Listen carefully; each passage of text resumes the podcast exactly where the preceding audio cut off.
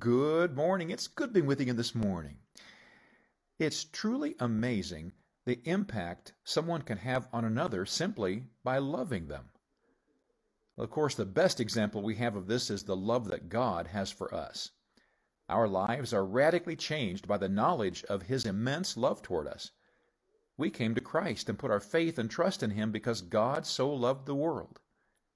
The more we understand of God's great love for us, the more we desire to serve Him and give Him full control of our lives. We serve God because He first loved us. Paul gave us wonderful promise in Philippians 1 6, where he wrote, Being confident of this very thing, that he which hath begun a good work in you will perform it until the day of Jesus Christ. He wrote this to the church at Philippi, who had been faithful supporters of his, even when he was imprisoned. When all other forms of support ceased, those at Philippi continued to send to his needs. He was so blessed by their sacrifice in his part.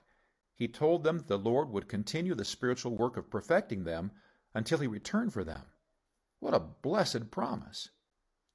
He went on to tell them that what motivated that promise was the love that he had for them. He wrote in verse 7 Even as it is meet for me to think this of you all, because I have you in my heart, inasmuch as both in my bonds and in the defense and confirmation of the gospel ye are all partakers of my grace. He said it was good and right for him to have this thought for them, because I have you in my heart. In other words, because he kept them close to his heart, often thinking of them, rejoicing over their care for him, and praying for them he had great confidence that God was going to perform his will through them. I thought of this principle.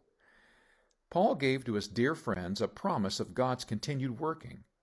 He did so because he cared for them so much. Does it not make sense that those dearest to you would receive your most favored hopes and dreams, along with frequent prayers for their success? Here's a secret to help someone succeed in their Christian walk with Christ. The more we love someone, truly love them, nurturing that love and often considering them, the more we'll fervently pray for them and do all we can to aid them in their success. The next time your heartstrings are tugged by another believer struggling in their faith, take a moment to consider the degree to which you love them.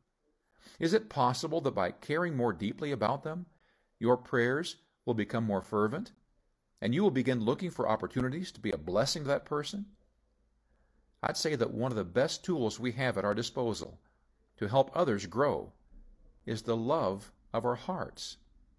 Let's choose to love others into spiritual success for Christ, shall we? God bless you today.